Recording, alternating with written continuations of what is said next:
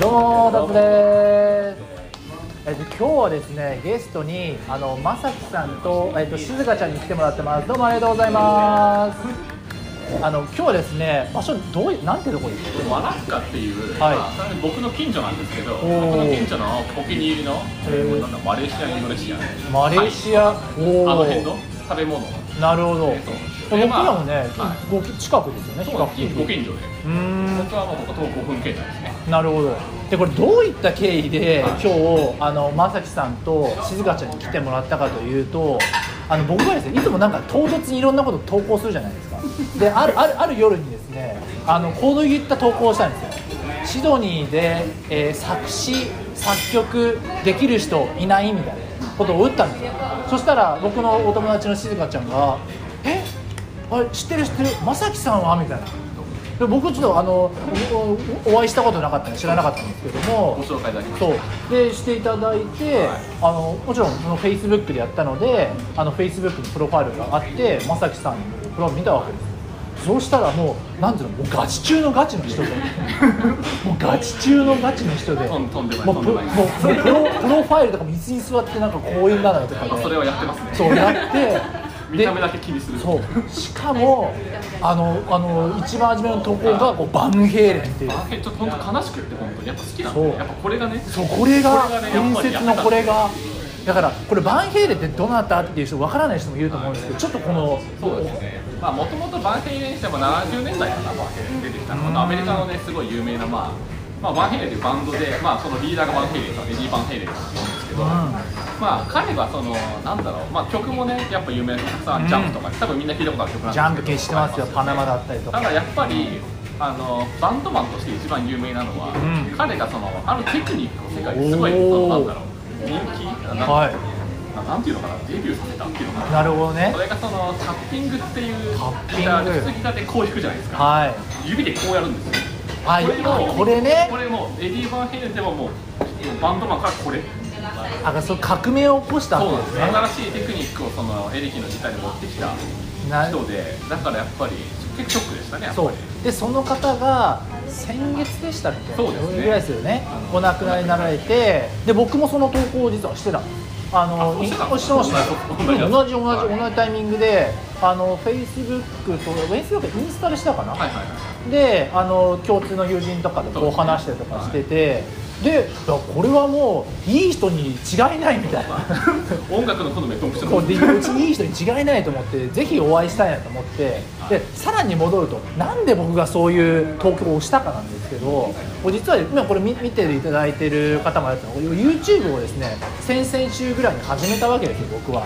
これも急に始めたんですけど急になんかやってみようみたいなはいはいまずそう勢い大事ですこうまずはなんかこうあのインスタライブもやったことなんですけどインスタライブやってみようとか、はいあインスタライブできなかったら YouTube ライブもできるんじゃないかそうですねあ Facebook ライブもえーできるんじゃないかみたいな感じでノリで始めたんですけど、昔からこういうことを実はやりたくて、で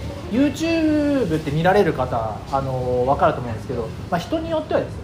よ YouTuber とかって結構、あのオープニングテーマソングであったりとかエンディングテーマソングとか言える方いるんですよね一般の方はフェルミ研究所ですよね多分あそうフェルミ研そうあの辺のでんでんでんでんでんでんでんでんですねちょっと特徴的なねテーマソングとかありますよそうねそうそうそうだからあのであのそういうのを僕全然音楽のバックグラウンドないのでもちろんあ作れないじゃないですかなので今日こうアドバイスをこういただきたいなと思って天崎さんに来ていただいたわけですよそそうそういうおられますで実はですねあの静香ちゃんと天崎さんバンドをやっていらっしゃるんだよねそうまあ、シ今ドニーで年はねやっぱりちょっとあの休憩中なんでああなるほど去ね年まではねちょくちょく2回23回やってたよねやりました。へーボイスフェスティバルだったり、はいスあスマッシマッシュだュったり、あとアニメロックナイトおすこれねみあの視聴されてみたことスマッシュってめちゃくちゃでかいイベントですからでかいですねすごいでかいですでねかいでかいサイズで言ったらでかかったねえ場所ってあれですかああの ICC ですね ICC ですねあ、まあ、ICC ってめちゃくちゃでかいだからねこれちょっと僕認識間違ってたら訂正してくださいねあの日本とかでもそれこそ千葉とかでなんかこういうフェスあるじゃないですか漫画のフェスとかはいあれのシドニーまあ、だ版かでらすまよあね幕張ですよ幕張ですよねね、まあ、ちょっとまあ幕張でかいですけどね、んあれのシドニーやるとあれのコンパクト版シいドニやーだバーけどジョンいやいやそういう感じですよだからもうああれですあ東の東京ビッグサイトです京ビッグサイトあのです日本でいうとこれですそうはいだからそうですだねからそういう、えっと日本のいわゆるサブカルみたいな漫画とかアニメだったりとかあ好きな人が集まるイベントでもうね執着すごいんですよそこでやられてるっていう 素晴らしいですよねよかったよね面白かった楽しかった楽しかった楽しかそうったそういうねあのいるんですそういう日本人の方がこうシドニーにびっくりしますよねそれをこう1回だけでこう何度もやられてるわけですよでどどどういったあれなんですかバンドのどういったジャンルやってるんですかじゃまあ流れ的にアニメあがアニメロックが多いのかなへえアニメへえた例えば例えやったのはセイントセイヤばあセントセイヤセントセイヤ「セント・セイヤ」ペガサスファンタジーペガサ絶対ウケるじゃないですか受けましたねでしかも面白いのがバンドでセイヤって人がいたんですよあセイヤ今もいるんですけど、はい本当に本名セイヤなんですよあセイヤですかでセント・セイヤ彼と一緒にあのセントセイヤを聞いたっていうええあだからなだかなか面白かかったらねこれねあのあの受けるのがやっぱね日本ってもう日本のサブカルの力ってものすごいですよねもう世界どこ行っても僕昔南米に住んだんですけど もでもそうその時とかもやっぱね何か南米はすごいですよセントセイヤいがやすごいですよ本当本当セントセセイイヤヤセイヤはも自分たちを知ってるかもしれないセントセイヤいやそれぐらいこのこの本当だからあのナルトもドラゴンボールもデスノートももうみんな知っててだから僕本当僕より詳しかったです全部なんですねわかりますアーティストになりましたねはいそうそうでしょだからねそういうのやると結構ねあの刺さるのでだからでそういうことをやられてるんですよなんでかまあ嬉しいですよね、サブカルで。いやしかもそうですよ大体みんなインディーズ行くじゃないですか、そうのんなんか国が押してとかじゃなくても、個人でみんなで行くじゃないですか。そうねそれであそこまで行ったのが嬉しいですよね。確かにだからそのでかいキャパのやつやってるってことはすごいことですよ本当にでだけどしかしながら、まあ、今年、まあ、去年の終わりから今年に入ってもうコロナになったわけじゃないですか大変でしたよだからやっぱ,、大変でしたねやっぱそういう規制があるとは言ってもねオーストラリアは、まあえー、とアメリカであったりとかヨーロッパとかインドとかブラジルに比べるとかなりコントロールできてますで、えー、と感染者数とかもあの非常に少ないなんですけどもめちゃくちゃ厳しい規制だったんですよまあ、だから少なかったでしょうね。そうだから少なかったそうだからそれであのもちろんね政府の対応も素晴らしかったんだけどそれに従った、まあ、州民ですよねそうですね。あがちゃんとそうだよねとそれに、えっとそうしようとソーシャルディスタンス取ろうとステイホームしようというふうにちゃんとみんながしたからもう今とかあ一桁台もしくはゼロですからね毎日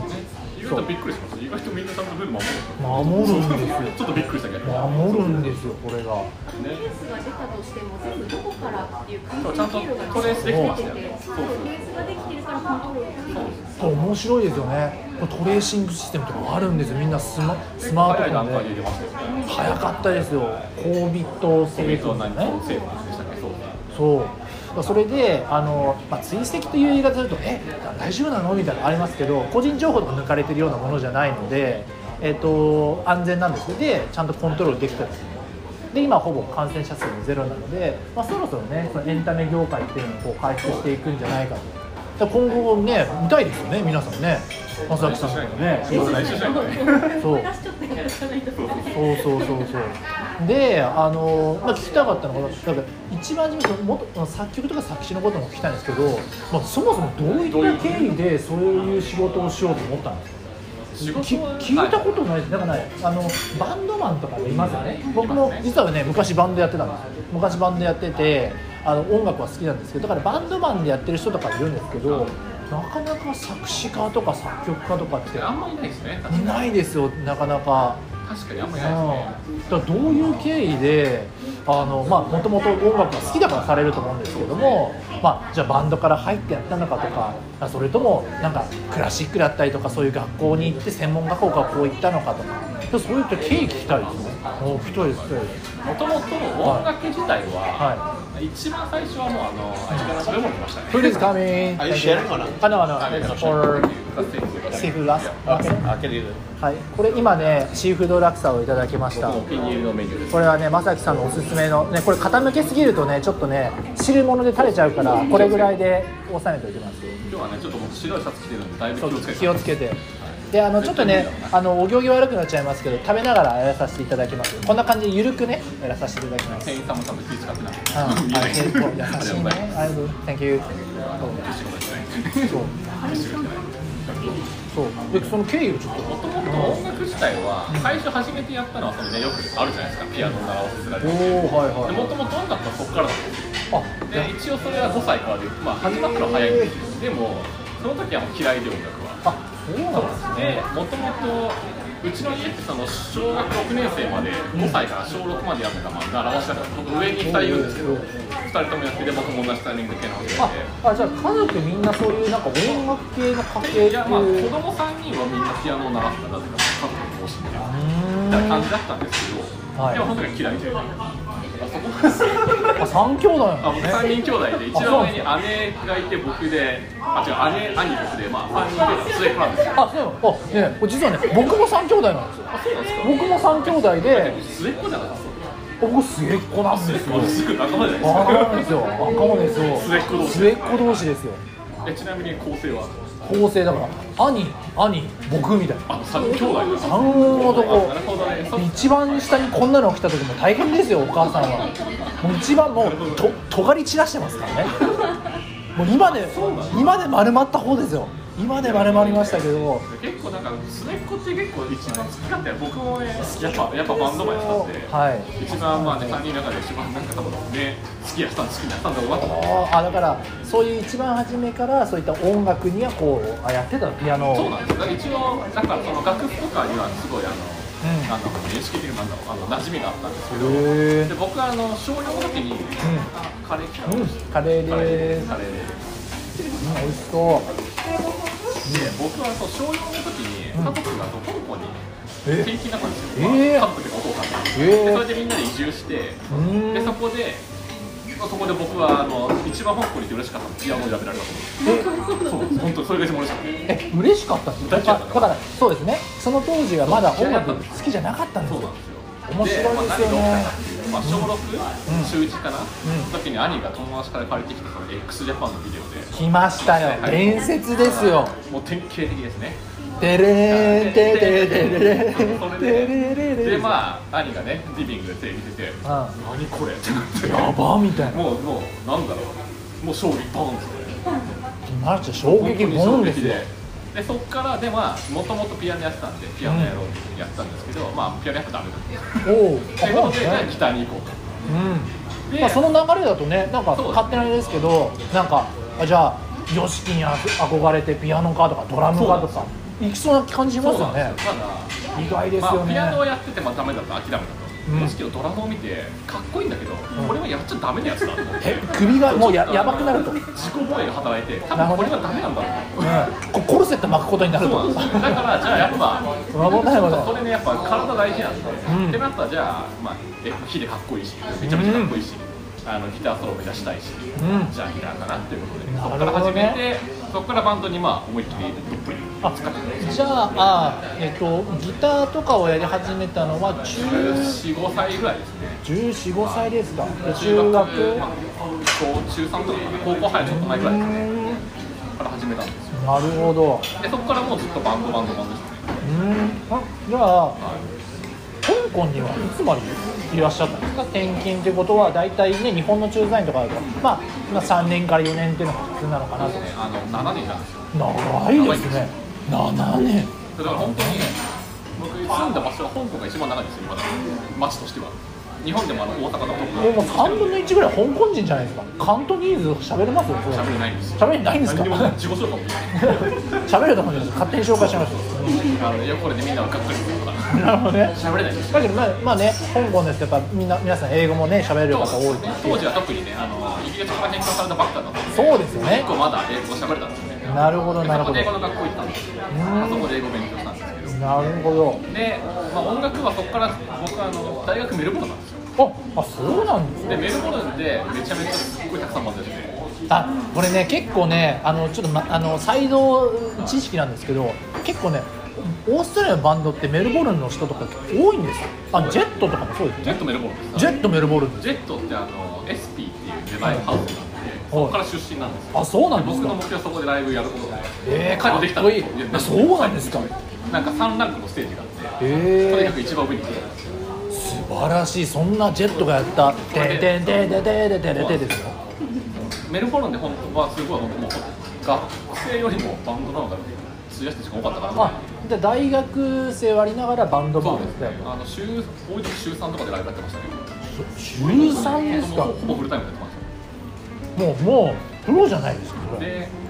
やってたんですけど、んだからやっぱバンドってそこでやっぱりいあとオーストラリア人の友達とかですかやめちゃめちゃ和風バンドで着物着てましたよへそれえこそサブカルみたいな あじゃサあブカルおせいみたいな結構日本人の方と一緒にやられたってこそうですねうんドラマ以外はみんな日本人だったかとななでるやってほたんどですようんうんで、まあ、そそこで結うん構、音楽のそのなんだろう理論、まあ、理論ってそんなに複雑なことわかんないですけど、うんベーシックはそこの、まあ、バンドのリーダーに全部教わってあ面白いですねあそしたらちょっとこれを聞き忘れたんですけど大学では音楽を専攻してたわけじゃなかったここれ気になりますよねあ人によってはあ日本ですと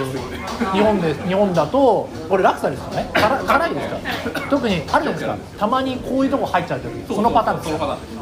今ちょっとここがまだ熱いここ熱いです今つなぎます僕が大丈夫です大丈夫であの人にあのなんていうんですか日本とかだと何ですか例えば専属であったりとか音楽学校とかって結構あるんですよで僕の友人とかでも数名ベースシストであったりとか、まあ、ギタリストでこっちでねシドニーでギタリストとして活躍した人とかいたんですよ結構いて奥島さん知ってますあここ名前そうを聞いたそうそうめちゃめちゃうまいそうであそうそうそうそうそうあそうなんですねそうでそういうふうに音楽学校行って、えー、とそういうプロの活動されてる方もいますしで聞きたかったのはその大学ではどういう僕あの建築専攻なんです建築よで今はもう設計の仕事しててあそう日な本んでだもずっと設計であじゃああそういうそのアーキテクトっていうそうかアーキテクトそうなんあですそよちょちょうなんっと珍だしいパターンかもだけどねこれはねこれはやっぱねメルボルン知ってる人だと分かりますけど建築メルボルンなんですよやっぱねあのねあのなんビルディングがね、まあ、もちろんヨーロッパと比較したらそうじゃないかもしれないですけどねやっぱシドニーとかと比べて全然違うやっぱねなんかあのビルを作る時でも必ずそう気にしますよねメルボルンはすごい攻めるんですよいい意味でも悪い意味でもなるほどねだからいい建物もあるし、うん俺は逃げだろってのもありますなるほどねだからどどっちがいいのかねいやアートはそういうことでまあすでよも本当そういうこと結構なんかアートにやっぱりセンスティブでしたねそう確かにねだからなんか答えがあってダメなのねそういうのアートだからそのエエクスプレッションなわけだからだからそれがメルボルンにはあると、まあ、僕はシドニーに住んでるんですけどねでそこでバンドをやられてたとだい大体音楽のそのそうですね、知識とかはだからまあそのバンド慣れとかもそこでメルボルン行きたいなっていへうえだから実務でこう学んだわけですねそうですねだからの完全もともとは本当バンドマンからで勉強よりも本当練習ですよねすごいね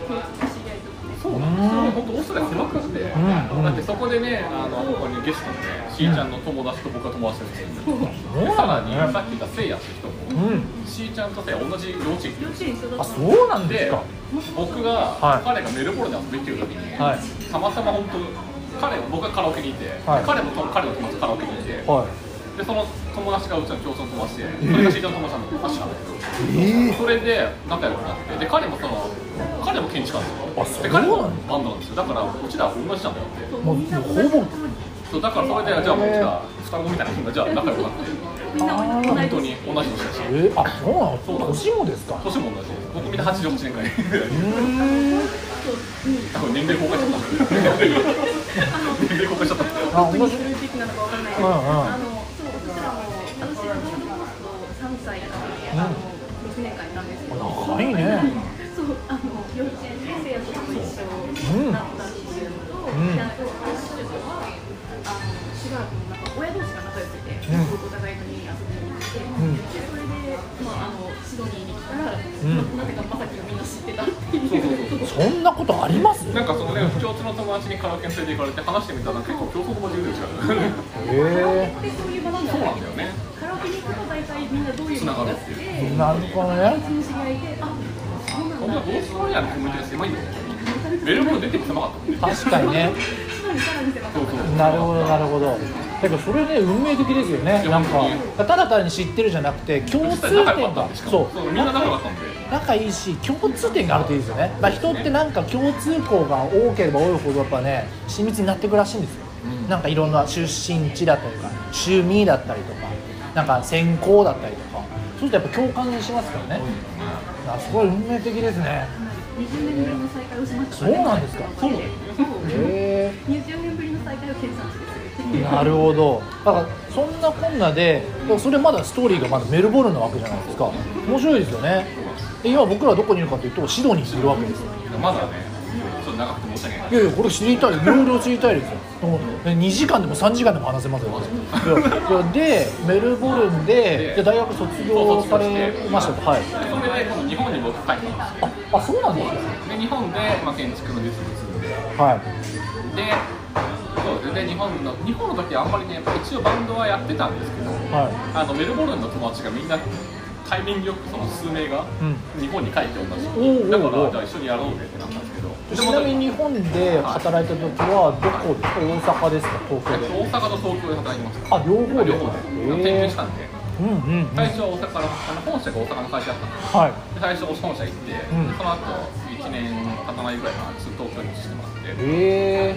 でそうですねでそこでまた、まあ、1年に1回ぐらいその同窓会バンドでやってへでやってたんですけど本当なんか年末にメルボルン組をみんな連れてくるみたいなえいいねまた単純に遊びですね友達は全員100は全員友達みたいあな、音楽ってそういうとこがいいよね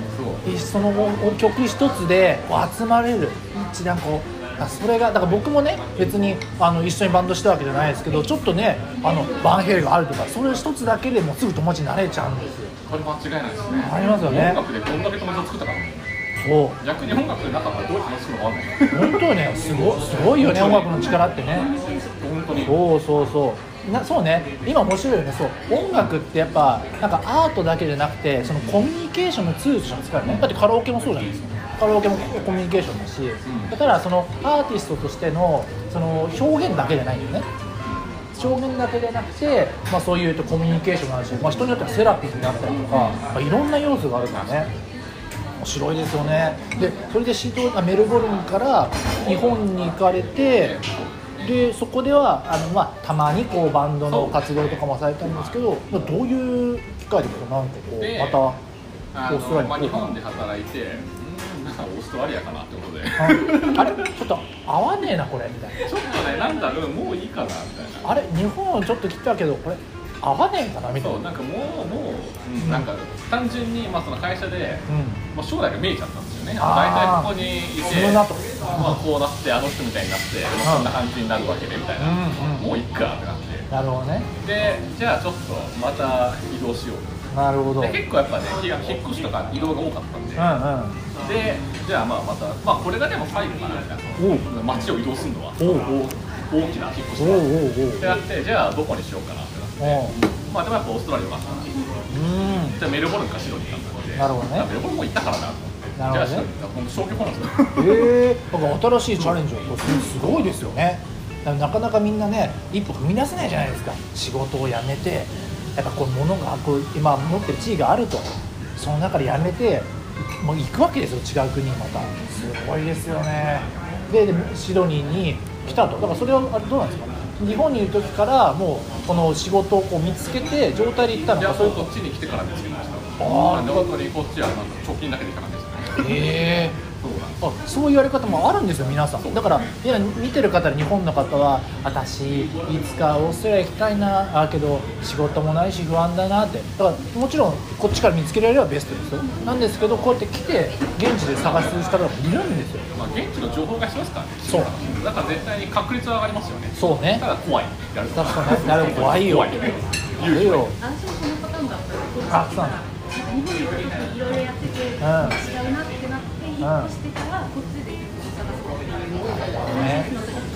そうなんですよねすごいよねそうやってなんかリスクを取って自分でやってるけどねそうなんだよなんか自分の人生だからさやっぱ何か変えようと思ったらやっぱ環境変えるといけないねそれは間違いないで環境変えるにやっぱ自分がねこう行動しないからやっぱみんなそうなんだよなんか言い訳するの得意じゃんああけどやっぱ家族がさとか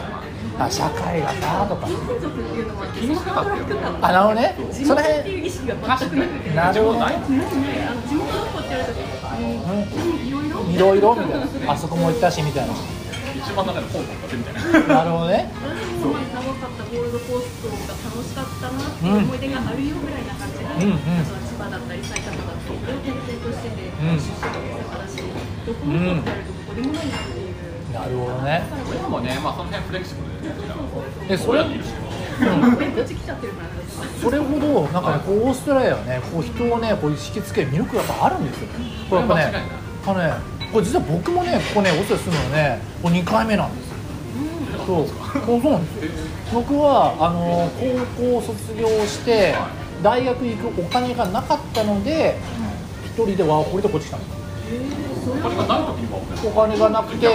あ、違う大学あの大学行くお金がちょっと両親が早く亡くなって大学行けなかったんですよ行けなくてだけど英語を使って世界中で働きたいなと思ったのでで僕英語の数2だったのその当時英語全く喋れなくて思い切りますね。だからまずは行っちゃおうみたいな現地で学んじゃおうみたいな学びながらお金稼いで大学お金も稼ごうみたいな感じでで19ぐらいだったかなに行ってでワーキングホリデーそれを資料が、あじゃあ回ったんですいや違うもうあれですよファームですよブロッコリーを取ってえあのペアを取ってピーチを取って汗をかいてこうやってたわけですよそうで大変でしたよ大変な本当だね、あれは本当にね、ででそこで貯めたお金で僕はその当時カメラを買ってはでカメラ一つで南米に移ってはいあの報道写真家って昔は。まあねどんどん大学から離れてたんですねあ、そう大学どんどん入大学なんかモデルだよるねいつも好きな好きなことばっかやってるからいつもいや、そうなんですそようそれで、えっと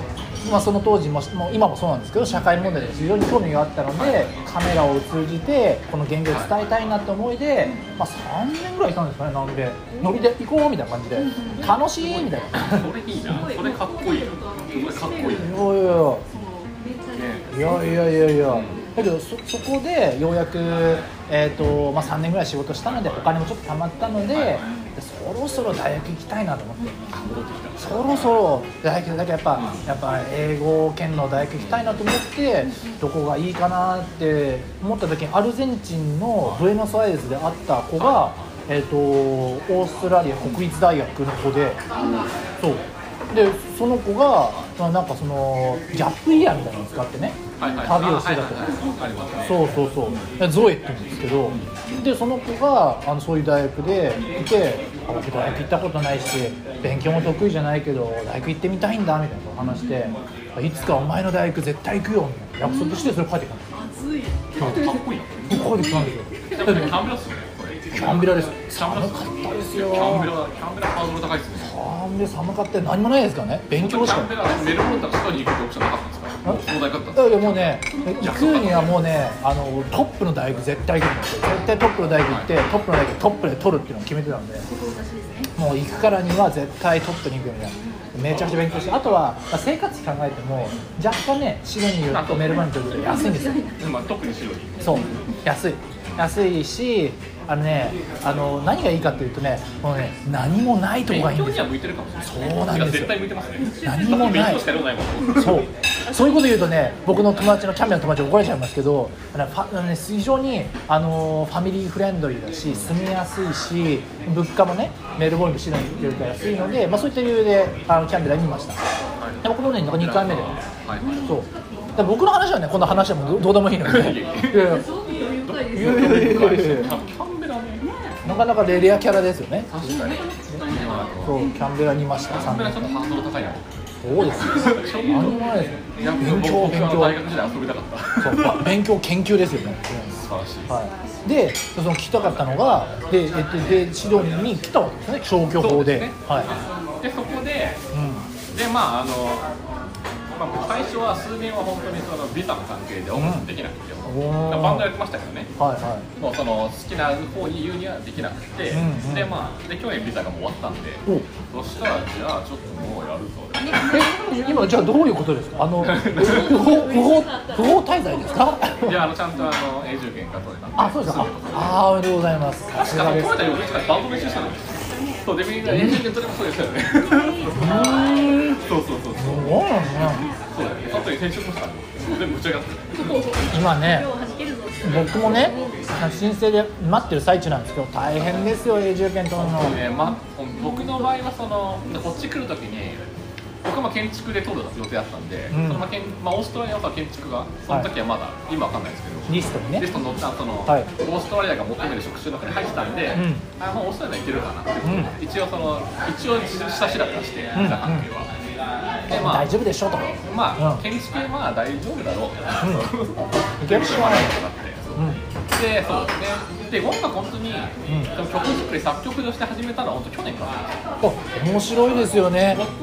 もともと曲とかしたんですよ、うんで日本にいた時もあの暇を見計らっていっぱいその、メルボルンの友達と CD を出してるんですよ、うんだからまあ作った自主制作なんでやったん聞できましたあとでこれあの概要欄貼っとくので、そうそうそうそう聞いてくださいよもっと歌うまいんですようまいなんかディズニーの本当にみたいな歌い方あのプロに聞かせても彼女はうまいんですようまいでえもただのあの人どっかのなんかエステートレーションとかで、ま、ママだからー、ねえ普通に、まあ、ギターとか弾けるけどあの人何なんだっー、て聞いたえその方はどなたあの、まあ、メルボルンに僕の友達なんですけどはいあの友達多分女性の中っていうか多分友達の中で彼女一番僕歌うまいからあの人っていうレベルで感じてであの、まあ、どうせなら、まあ僕もねあの、まあ、バンドで CD とかは出しましたけど昔ね、だけど、まあ、自分で人個人で出してねおおなるほどそねれちょっとやろうってなって。かっこいでいやったら、その僕もうギターなしで全部ピアノなんですよえその時ピアノが復活してるんですよそうえあでのも弾けないんですけどー、嫌いだったピアノを始めるわけですよやっぱねピアノってね一番ややっぱり音楽の頂点にいる楽器なんですよやっぱりあそれは聞きました音楽の頂点うんやっぱり一番完成度が高いんですよピアノへーそれだなっんてでチューニングも何年数年に1回しかなくていいしギターなんてね10分まあ10分って1時間多いですしうでしかもピアノって1人でうん全パートできちゃうじゃないですか、んうんうんギターはねギターのそのまあ単純に上の方うんしかできないですけど、そのなんだろうピアノやっぱりね、まあ、両手ありますからねベースと、うんそのこうまあ、メロディーと伴奏、両方できるっていうのはやっぱりないんですねやっぱり。なんでしょうやっぱピアノって一人でオーケストラみたいな音出せちゃうんですよああなるほあどのねやっぱりその音楽の理論的にはピアノやがうん見ながらやるのが一番理解しやすい、へやっぱなんえかピアノが全部全ての基本なんだろうなっていう感あなんかそんなねイメージはあります確かに僕はもう全然素人なんですけどやっぱりそのイメージはあるのやっぱピアノでだからあそこで面白いですよね初め嫌いだったピアノそこからあのギターをやるとでまたピアノに戻ってくるとそうないんいですよねだからそのでそ時のは、うえっと、自分の、えー名前個人名としてそうですねその作詞作曲をしてるとただそのどういう感じなんですか僕聞きたかったのはは、音楽提供を誰かにしているのかそれともピアノアーティアーティストとして自分の曲を発信してるのか、そそれとのもどっち時は個人の名前で自分がアーティストって出したんですよなるほどだから今は提供してますお変わっおたんですよねそこでーあなるほどはいでやっぱ面白かったのがギターでその理論とか学んだ時になると結構わかるんですよあこういうことでみたいな結構なんか全部つながってくるんですよなるほどねでアピアノでやっぱり今ってレうんコーディング、その実際に弾けなくてもいくらでも編集できちゃうんで、んあんまりこれあの裏方のことですけどうんうん弾いてなくても例えば片手ずつ弾けばいいんですよ自分の曲僕両手で弾けないんですよ片手ずつ弾きますどどういうことちょっと聞きたいお言ってやっぱるこレコとーがディングってねそのトラックごとにねあの音を取れるんでじゃあ、はいとりあえずピアノの右手だけでこうほうで終わったら次左手だけそれなんか効率的なんですよ一緒に弾くの一緒に弾けたらいいんですけど弾けないんですよだからああ自分の曲が弾けないっていうだからあれみたいですね僕のイメージだとスティービー・ワンダーとかそういうことしてましたよねなんかい全部の楽器自分でやっちゃうみたいな、はいはいはいはいあそういう感じですか作るときはそうだね全部のパートを考えても打ち込んじゃいますねへー弾かないんですけど、まあ、ピアノとそうで打すちね込めちゃうから実際に弾けなくても音符だけをこうあのプログラム夜なしてれ夜なうクんリックしながらやれば曲できにちゃなうんでるんですよすよだから楽器が弾けなくても弾けるんですよただやっぱり、曲作ってくれて思ったのはピアノの知識はあってよかったああこ小れさはいも全んね然あるかないか全ある程度指が動くかは全然違いますねこれ生きたわけだよそすごい行のきましたもんギターよりも全然生きてますえー、だからその昔ねいやいややらされてたことってのが生きるわけだからみみんなわかんないよむ昔嫌でさやらされてたバレエだったりとかさ昔嫌でやらされてた茶道だったりとかさもしかしたら塾もそうかもしれないよもしかしたら後々役立つかもしれないからもちろんもちろんあー何かしらねどこかしらこううんその知識ってつながってくるよねそうそうだからそのねスキルが使えるんだよねスキルが必ずしもそこの分野で使えなくてもどっかで使えることもあるからそうあなるほどねじゃあ今はそうやって曲を、えー、と提供してると誰かそうですねいや僕もき思ったのはそれは曲の作曲の方はこういろいろ小さい頃からね音を聞きたいとか作詞とかってどういうふうに学ば学ばれるというかもうインスピレーションですか作詞は本当に僕その今作って提供する曲って全部インストなんですよえどういうことですあのボーカルがないんですよほうほうほう BGM なんですよ、はい BGM を取ったんですよかなるほどなでるほど理由は、いまあ自分がまず歌えないうんうんで周りにね歌ってくれる人はね結構結構たくさんいるんだけど、うんうんやっぱりそのどんどんなんだろう今やってるのは最低でも週に1曲は作って絶対作る完成するんですよ週に最1低曲ででもすかはいめちゃめちゃ早いんですよ。なんで聞きました週に1曲ですよでも結構慣れると楽勝ですよ本当できるんですよラーメンじゃないんだからできるんです週に1回あのなんかでもやっぱり効率的なテンプレートも作るし曲の構成もその BGM 提供する時って、んそのちょっと話飛んじゃってますけどあれなんですよいあやの聞きたくないですめちゃくちゃなんでしょうみんながその求める構成っていうのがあるんですようんはいでだからその構成を変えをキープすれば別にあとは楽器のメロディーを変えるだけで構成を同じにすれば、はい構成まず考える時間省けるじゃないですかなるほどねで音も今パソコンで全部作れるんで、おーはいまずそのなんだろう例えばギターとかって無限に音が作れるんですようんうんだけどもうでぶっちゃけ僕がバンドでやった時は自分で弾いてレコーディングする時間より音を作る時間の間違いなんですよただあパソコンでも全部そのデータ上でやってるんで、あはい音も全部もうセットさへれてるえそうすると音作りの時間がなくなるんで僕あだからはもただ打ち込むだけなんでそうなんですよだからそうするとやっぱ早くなりますねうなるほどだからある程度のこうデフォルトというかフォーマットみたいなのがあるからそうですねかなり時短でできると今の時代は、実際あのもっと私がやったんだけど、もう主役になさるよって。うん、あそうなんですか今回のテーマソングのジングルを歌いたいし。うまあ、こういうこういう曲に似せてほしいっつってこういうはいはこういう楽器を使って10分間でお願いしますってお願いしたら、はいもうなんかもう一瞬一瞬でんすごいもう仕上がってそれ一番初めに入れてよ僕すごい要件いきましたえ私もなんですって言ってよ、ここでぶち込んできたみたいなせっかくね本題に来たからいやいやだけどそういった YouTube チャンネルをやっててそこの提供もされてるとすごいまあ単純に音楽こっちの音楽作り始めたのはその時差が終わったからっていうのと、はいあとは、結構やっぱ自分一人で全部できちゃうなんかバンドってねみんなそうなんですそようねでアーティストとしても、まあ、アーティストは無理だろううんそのなんだろう歌わないし自分でも楽器は弾かないしギターだけはちゃんと弾くんですけど、うそこだけはあのそこだけはあなんだろうパソコンには頼らないんなるほどうっていうふうにやるんですけど、ん結局なんだろうもともとはこんなことでバンドメンバーの前にいるのなんなんだけどライブとかでその場限りなんですよ僕どっちかというと裏でその試行錯誤できるパ立場の方が好きなんですよ、うんやっぱそれが僕の仕事もなんですよね建築なんで、うんうんうんね、オフィスで持ち帰り考えるじゃないですか、うんうんでやっぱその場限りっていうのはやっぱり、よりも僕は持ち帰りかなって思っうんてでで、まあ、どうせ音楽やるんだったら、まあ、その曲作りはもう前から好きだったんで、んうんじゃあちょっとまあそれで押してみようかな今度打ち込み系の楽器やろうかそしたらこれねそうだそうだいいよねこうやっていやこの感じだよね好きなことをやっててさそれでなんかこう仕事もしながらバンドもやっててじゃあじゃあ今はその建築の仕事もしながらってことなんですかそうですねああ二足のわらじですよそれは今日ねあの今日家今日ここに来るとき一回家に帰ったんで、はい荷物持ってきましたけど、はい平和の図面持ってきましあそうなんですかたちょっと図面チェックじゃないけどなるほどねそうこんなおあの生活感出てますお忙しい時にこうわざわざ来ていただいてあいやいやいやりがたいですよ本当で、まあ、どうせ音楽やるんだったら、うんまあちょっとしまあやっぱり音楽お金になると嬉しいんですよ、うんすっごい嬉しいんですようんうん自分が作った曲を代買ってくれるんで、なるほどねで、そのライブでね、誰が来てくれてたとかっていうのは、それでもね、そのお金払ってくれるんですけど、うんはい、疲れる、ライブも疲れる、で、まあ、忙しいのではい曲だったらもうね、自分のね、そのリビングで思ってやればいいんで、おー全部一人で完結しちゃうんで、ーこれだってこれ向いてるかもな、あじゃあなんか家をスタジオにしてるっていうそう感でじすね、あの家のへリビングをあの陣取って、えへえあの3人でシェアしてるんですけど、はい僕はこうね、リビングだからここは僕のスペースぼで俺が俺のスタジオだからそういいですよねこれはねそう階段の下のエリアを機へ材と楽器が並べられててえうんあそうねぜひねあの見たいですよねそれもね今度家でやりましょいやいや今度それいいですよねだからあのそれを YouTube とかねあやりたいのが生配信したいですよねであの見てる人からあなんかこれをやってくださいとかさその場でやっちゃうみたいなそうそんな僕やるわけじゃない僕やるわけじゃないのにそんなこと言っちゃっておかしいですけど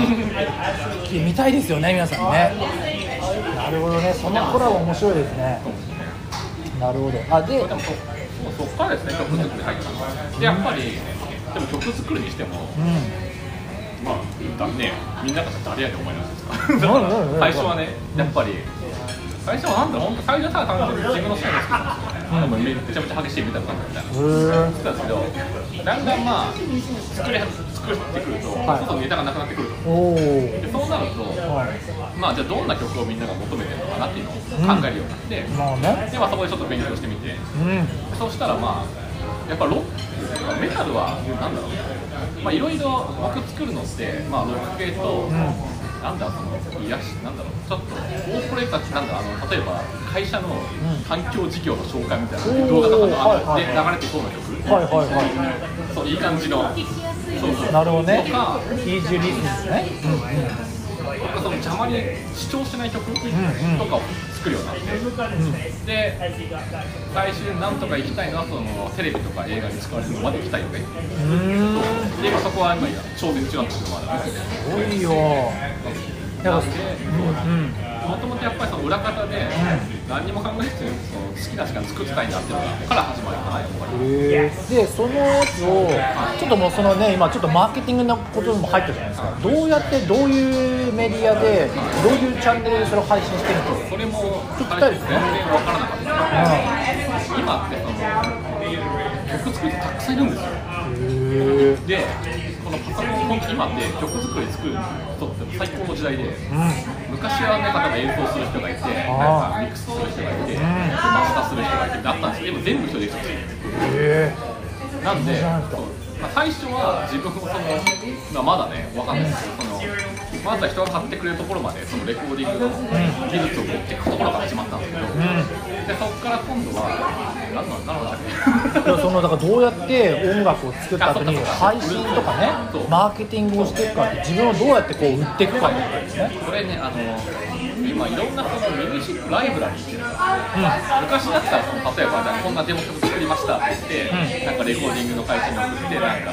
じゃあ撮ってくださいみたいな感じで、っていう方法もあるんですけど、はい僕がそのやりたかったこととしては、誰からも何も言われず、好きな曲をにやるっていうのが、これ条件だったんで。うんそうするとその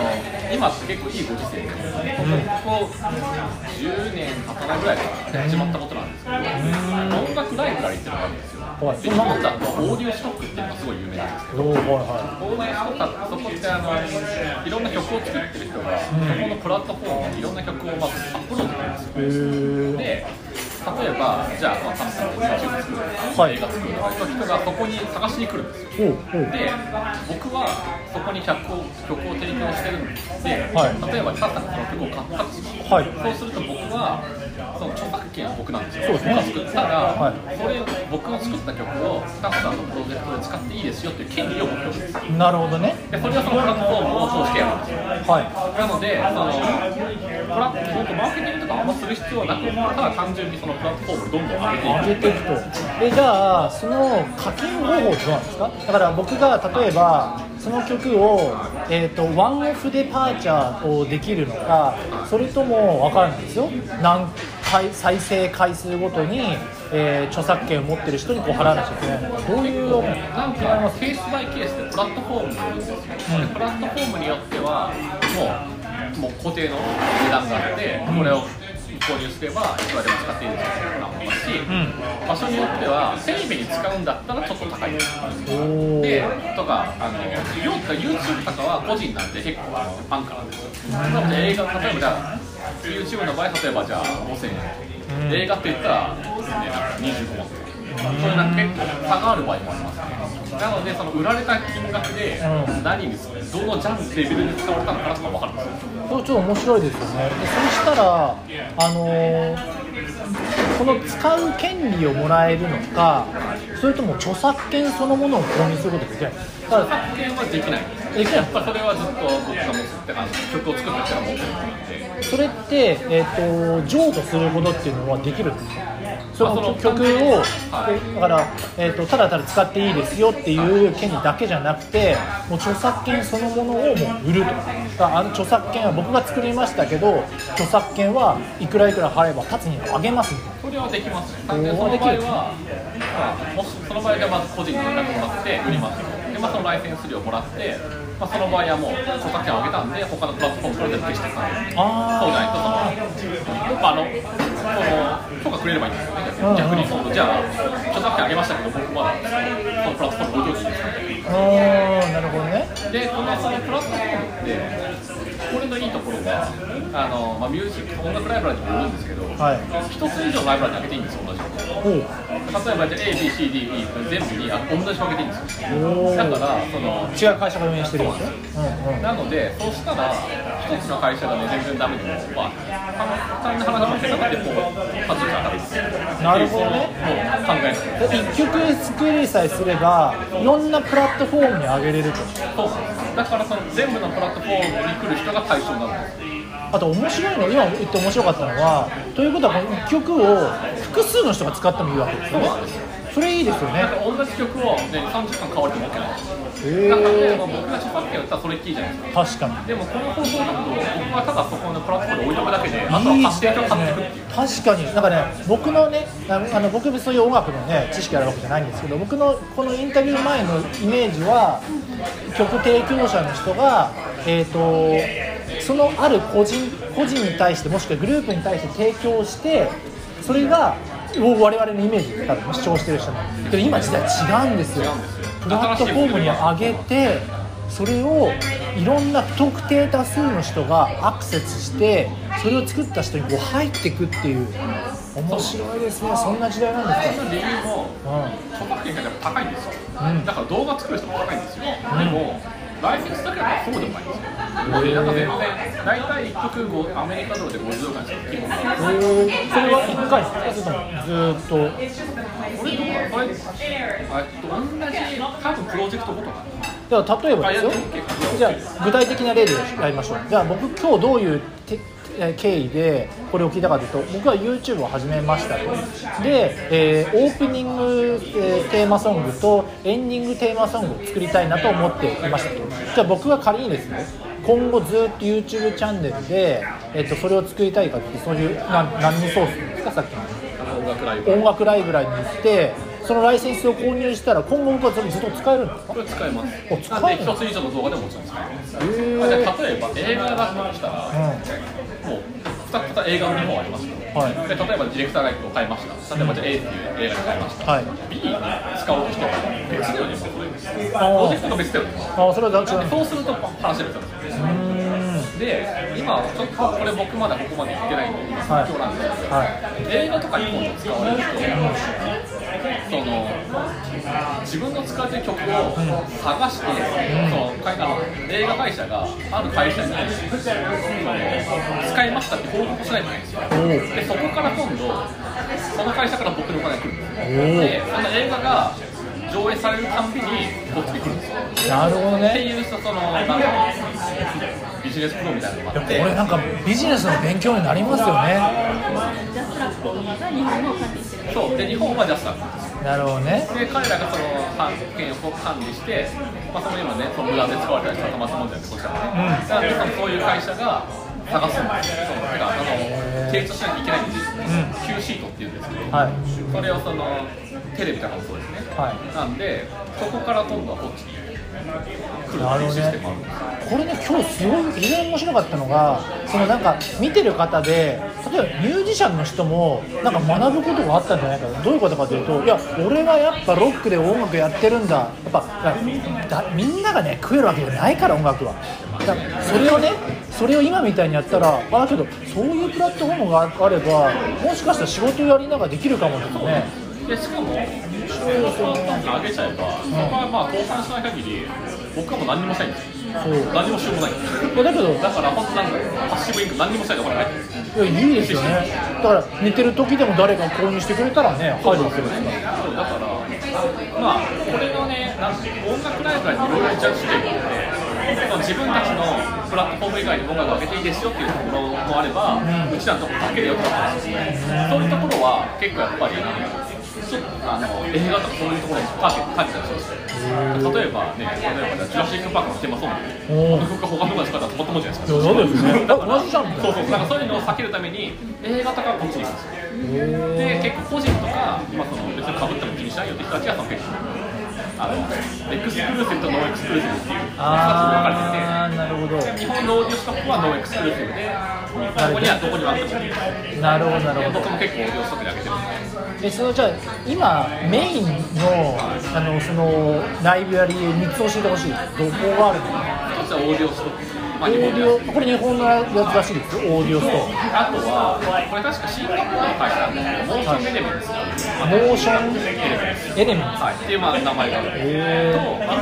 はアメリカのフォントファイポブート5コントファイブ、まあ、ちょっと変な名前があるポートですかコント、コント、イケのコントですえーあポンドねコントファイポブ。っンてドいうところで、僕も結構その、誰でもアップロードできるんですよで結構映画とかのターゲットのところって、やっぱ審査もあるんですよ。で、単純に、まあその今やったところって、別に彼らと仲良くなくてもボンバーくらいで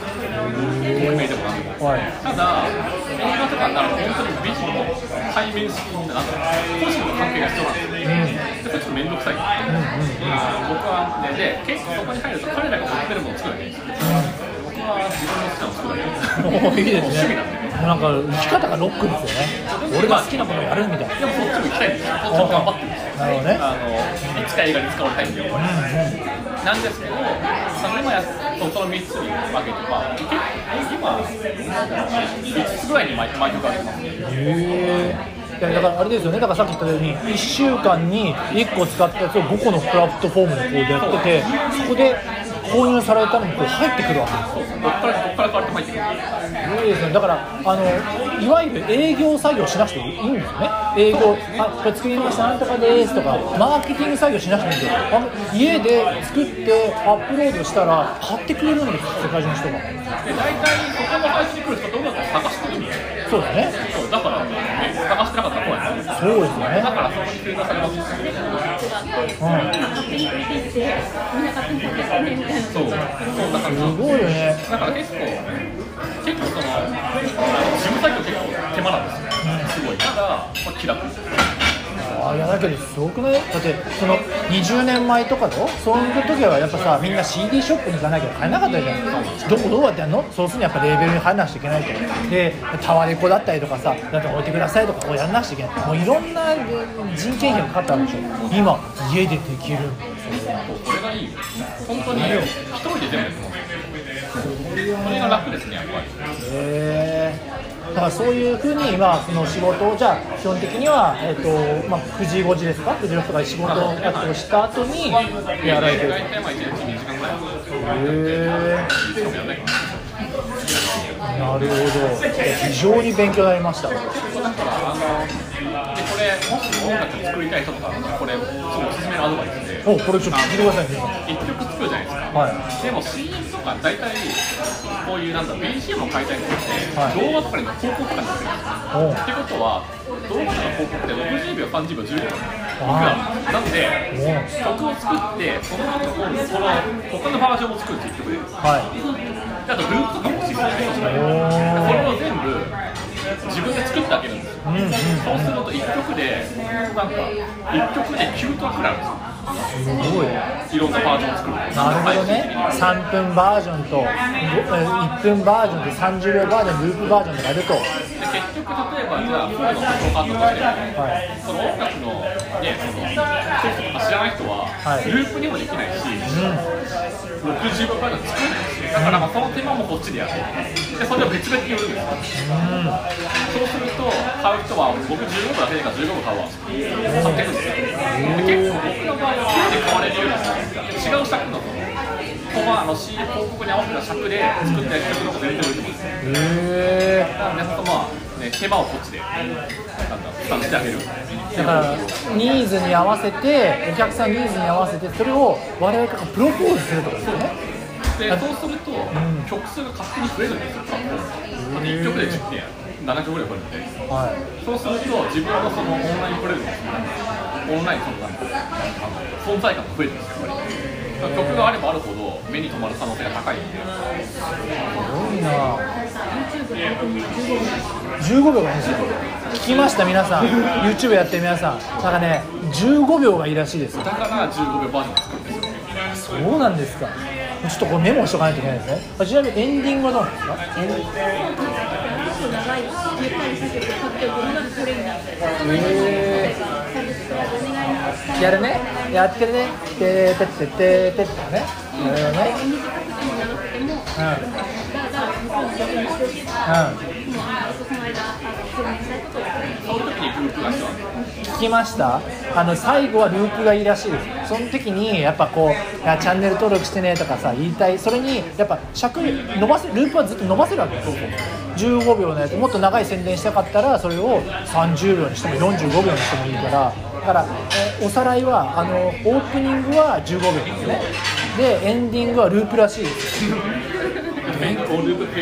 ェイドアウトみたいフェードアウト勉強なもういろんなこと勉強できますねいやこれこうあの臨場してこれね今日一つ聞きたかったんですよ実はねこれね録音何してるかというとこれねこれを使ってるんですよでこれね何に使ってるかというと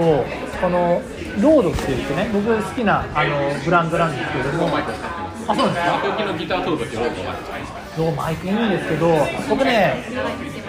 そうそうであのインタビューすることが多多かったのでよくねこういうのねここにつけてやってたわけですねこうやって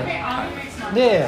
あのこういう複数名いる時ってちょっとこれ聞きたいです今だからいつも僕ね分かんないけどやっちゃうのでとりあえずこれをここに行かないでここに置いてたんですよ今日この一もう1時間話してるんですよ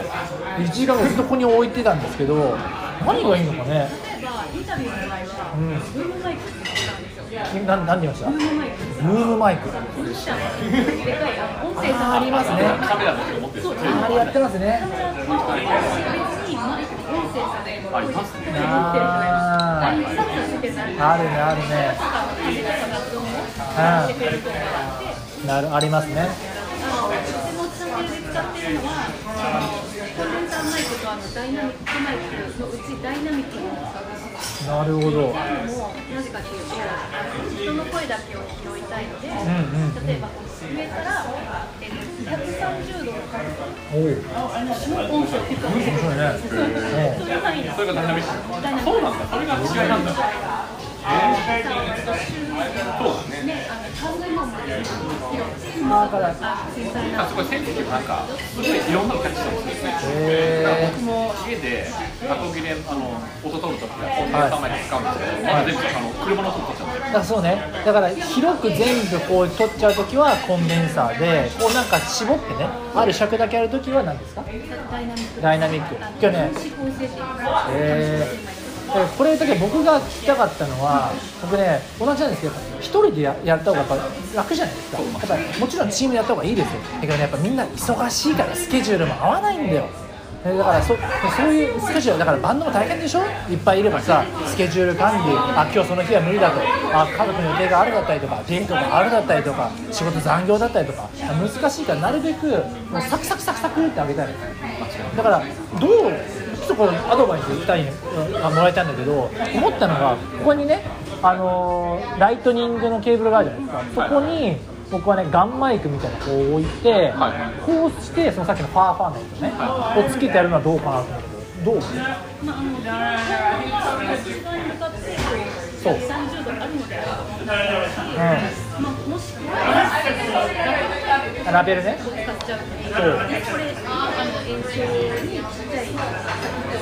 これが、まあ、な、何回転ないかわからないけど。うんそれを、まあ、できるみたいに。なるほどよ。ねいろんなマイクを使って。そうの場合は、マイクをトランスポーティング2つ設置して、それをオーディオインターフェースとして、そこからパソコンまで録音して、後で、いやー大変だそこまでできるかな僕それがたくさんのったんですけどなるほどねちなみにダイナミックレンジのマイクは、あの歌う時カラオケで歌う時ボーカル用のマイクです。で、コンピューターマイクってなんか骸骨マイク。おー骸骨みたいな形してる。なんかロックバンドでちょっとかっこあーあーあーあったあったはいはいはいいい見た目でこういうイメージしてもらうと。